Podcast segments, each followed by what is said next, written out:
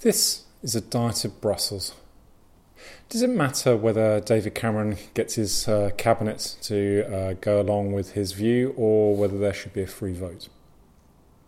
This is a, a question that's uh, particularly pressing for David Cameron at the moment. He's just finishing his G7 summit in Germany.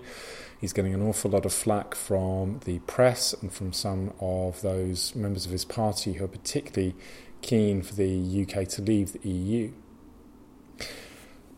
This is uh, uncharted territory, very much.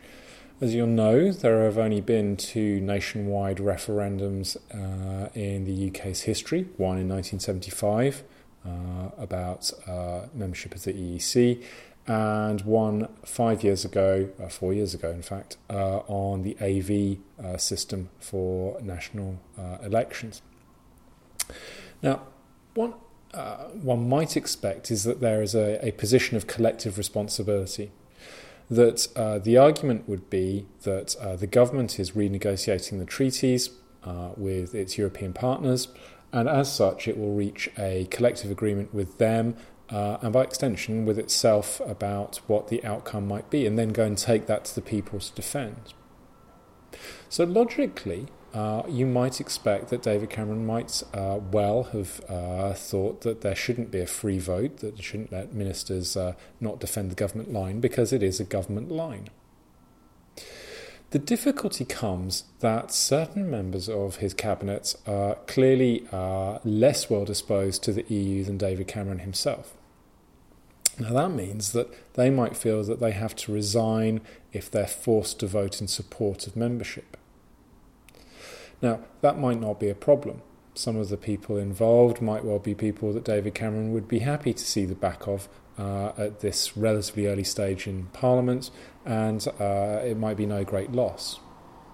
But in the broader perspective of uh, the cut and thrust of politics, to lose a, a number of uh, cabinet members, particularly if they're senior cabinet members, doesn't look very good. Now, there's, a, there's an additional level of the game here.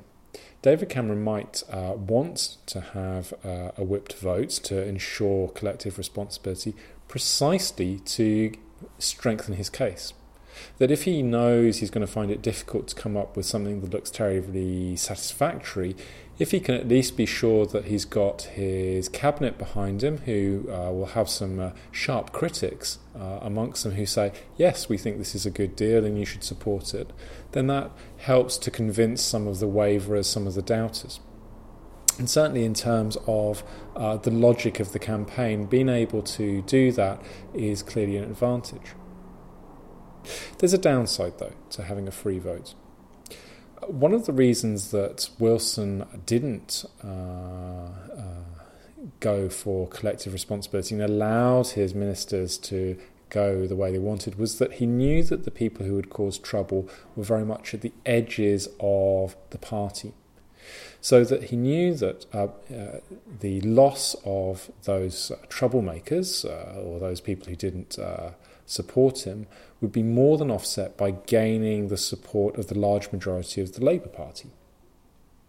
So, in that, uh, of the Conservative Party, uh, so in that context, uh, being able to build a broad coalition in the centre uh, might be a useful thing. And as we've talked about before in uh, these podcasts, if this becomes a party political issue, then that comes with dangers too. If this is David Cameron's referendum, uh, to use Simon Hix's phrase, then we're going to find uh, that uh, people are going to vote against the deal, even if they think it's a good one, because they don't like David Cameron. So there's not a good answer here.